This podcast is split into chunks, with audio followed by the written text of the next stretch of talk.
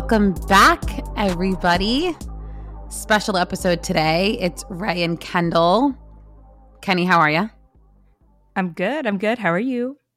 I'm great. I'm really excited for this one. Um, this is going to be a fun one.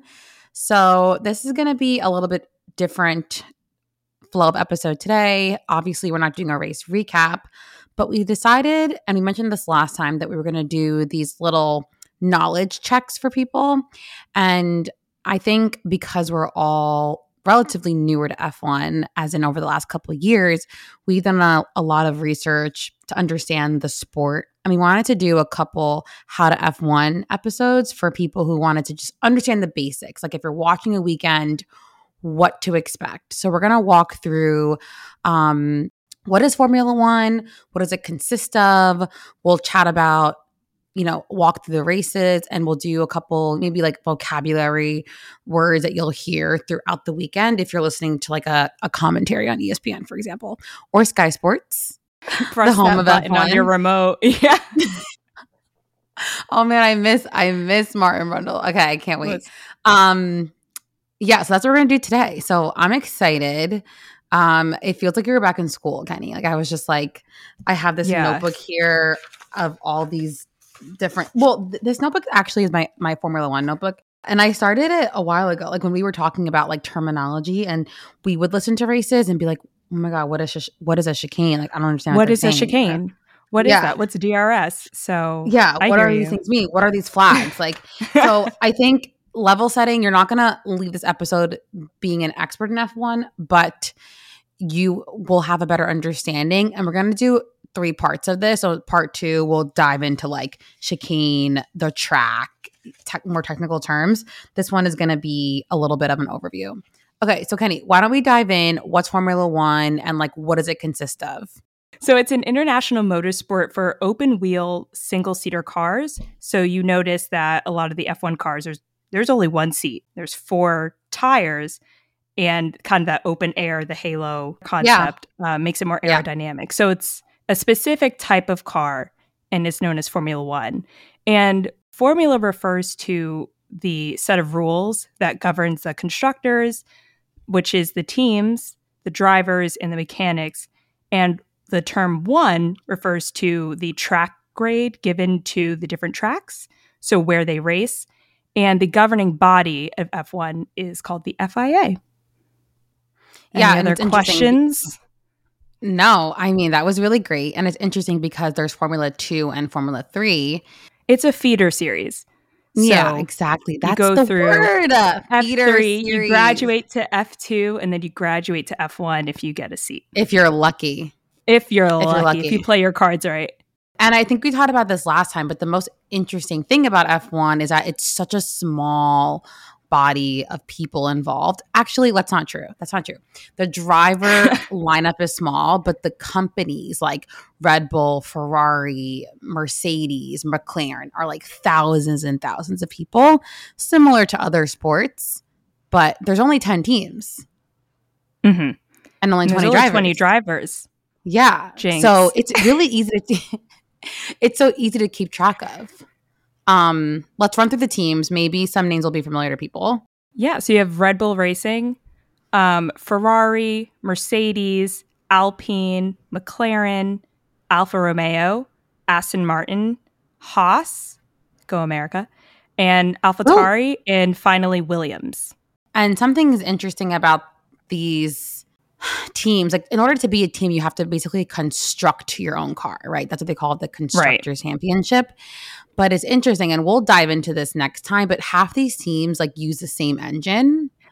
Like I, I think there's three is there currently three engines in formula one right now? So we have red bull has made their own sort of engine With honda uh, yeah. formerly powered by honda. Um, ferrari uses their engine. Mercedes uses their engine um, and Alpine uses a Renault engine. Um, but yes, the other teams do use some of the other engines that we just discussed.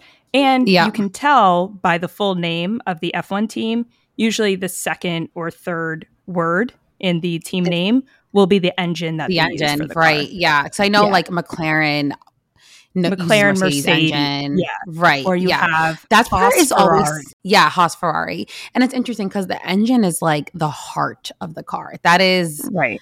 I mean, I'm not a mechanic, uh, but it's probably the most important part of the car is your engine. It makes it drive, maybe. I don't know.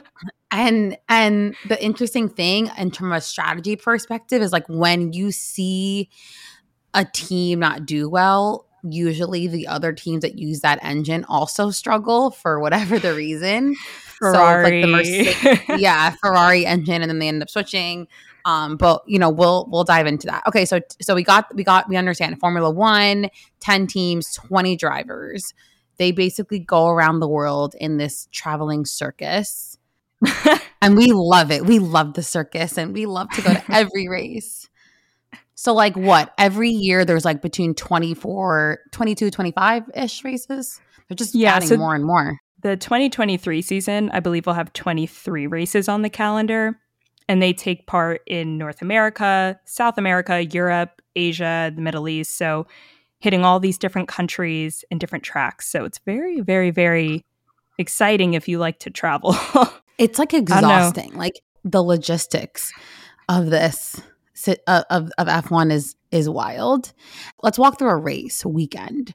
So the teams and if you look at the calendar, they tend to clump up a little bit it, it, like in terms of Asia races and then European races and then they do the America one. So they try not to do like crazy back and forth, but when you think about it, they get to their country uh, th- Wednesday-ish, right? Around Wednesday, Mhm. depending if if there's a back-to-back race.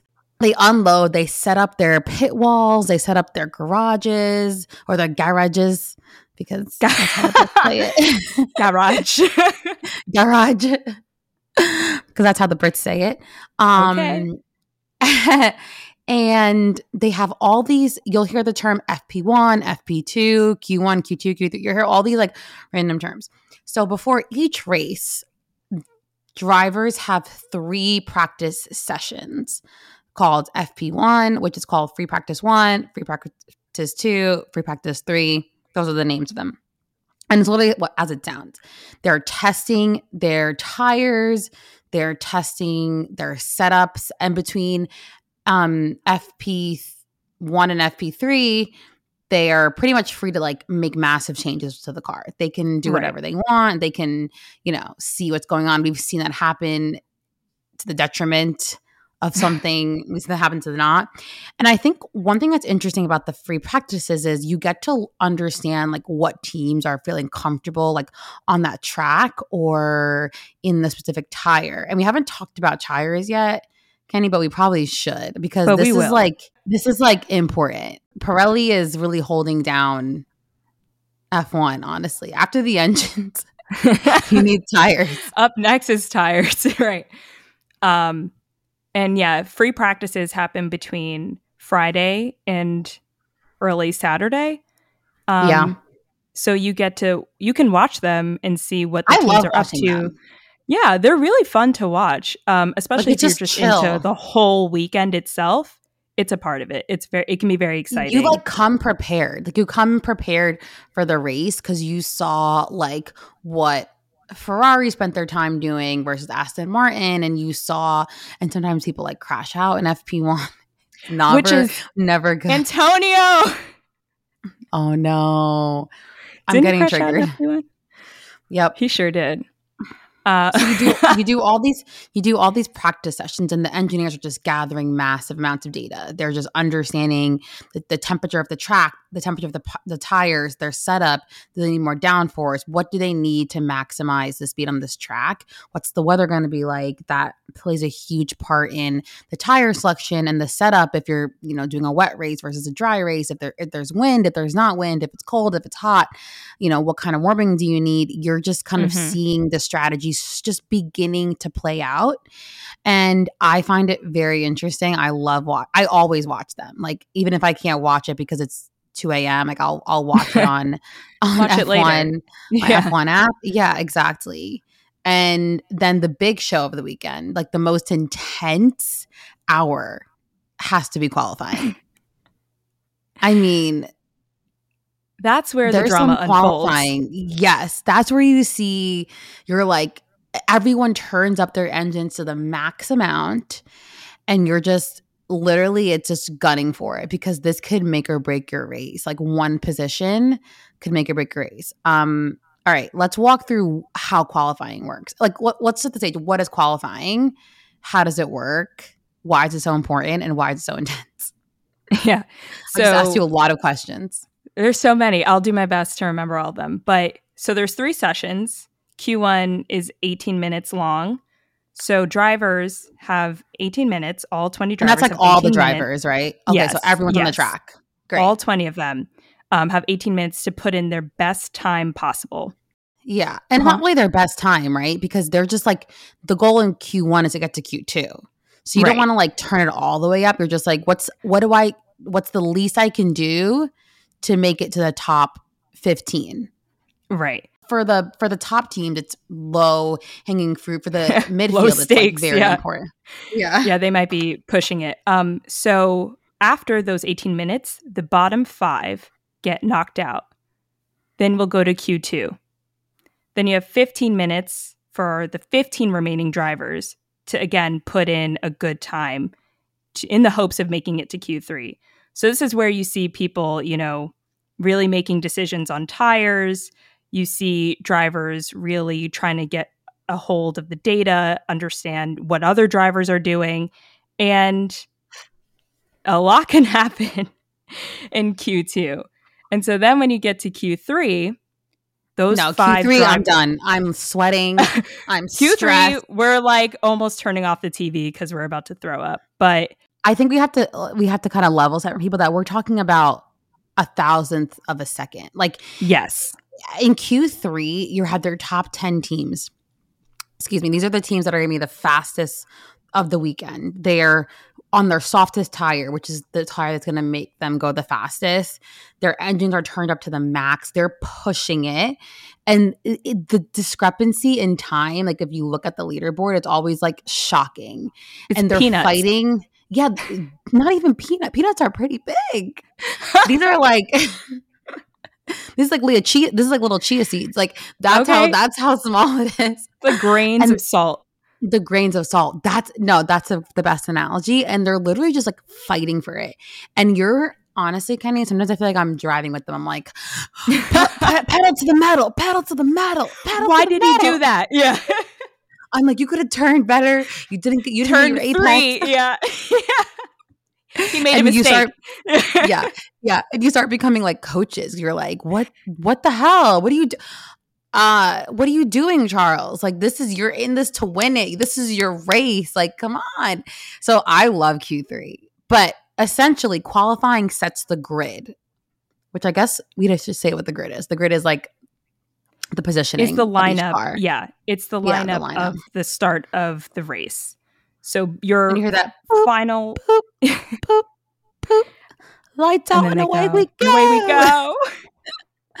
uh yeah, so this is this is this is key because you know some tracks your positioning at the beginning of the race is uber important because it's hard to overtake or mm-hmm. you know it might be a red flag and you always want to be best positioned to win right so the higher you are the better.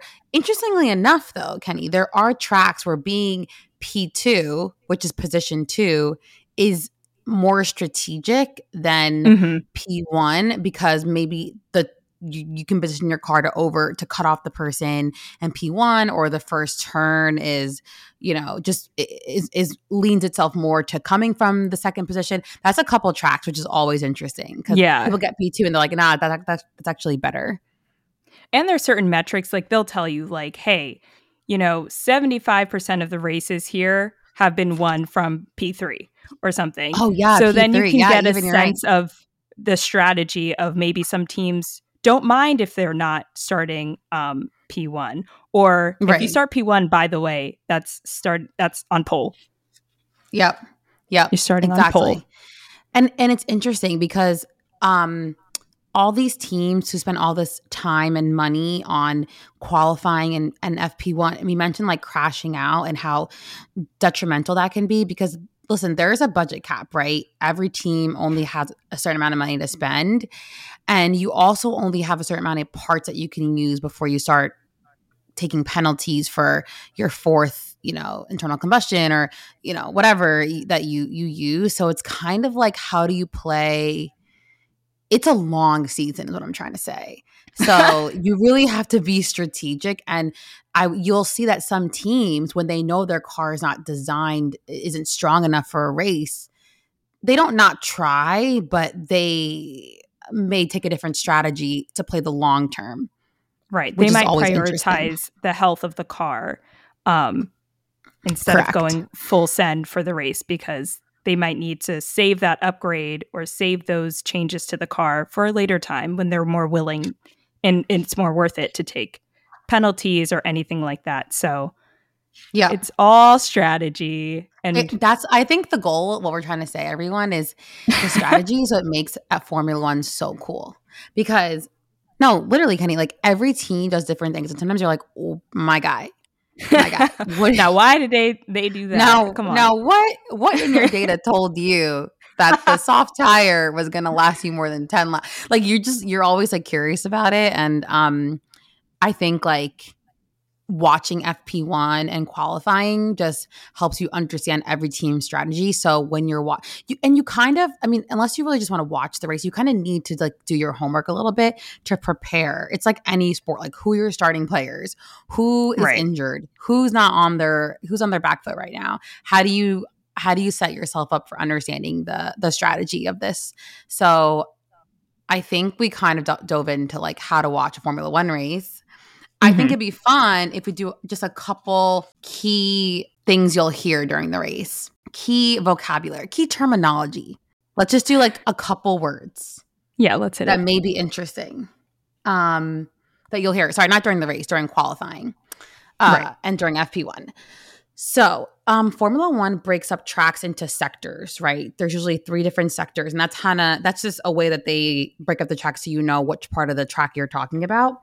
And you'll hear during qualifying yellow sector, green sector, purple sector for Max, and yellow sector for Lewis. So let's just like dive into what these sectors mean. Let's start with the green sector. That's the most basic, right? The green right. sector is basically your personal best of the day, right? So Kenny drives a 16.2 second sector two, and your your denotion will be green.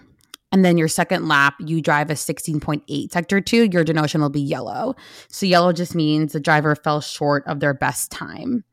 Mm-hmm. Um, the purple sector means that this driver hit the best sector out of all the drivers. And this is per session. I should really clarify that because I used to get confused um, watching like FP1 to FP2. And I'm like, oh, wait, no, like Sergio Perez had a purple sector, but now Max has a purple sector. It restarts each, each session. So it's right. not like over the whole weekend.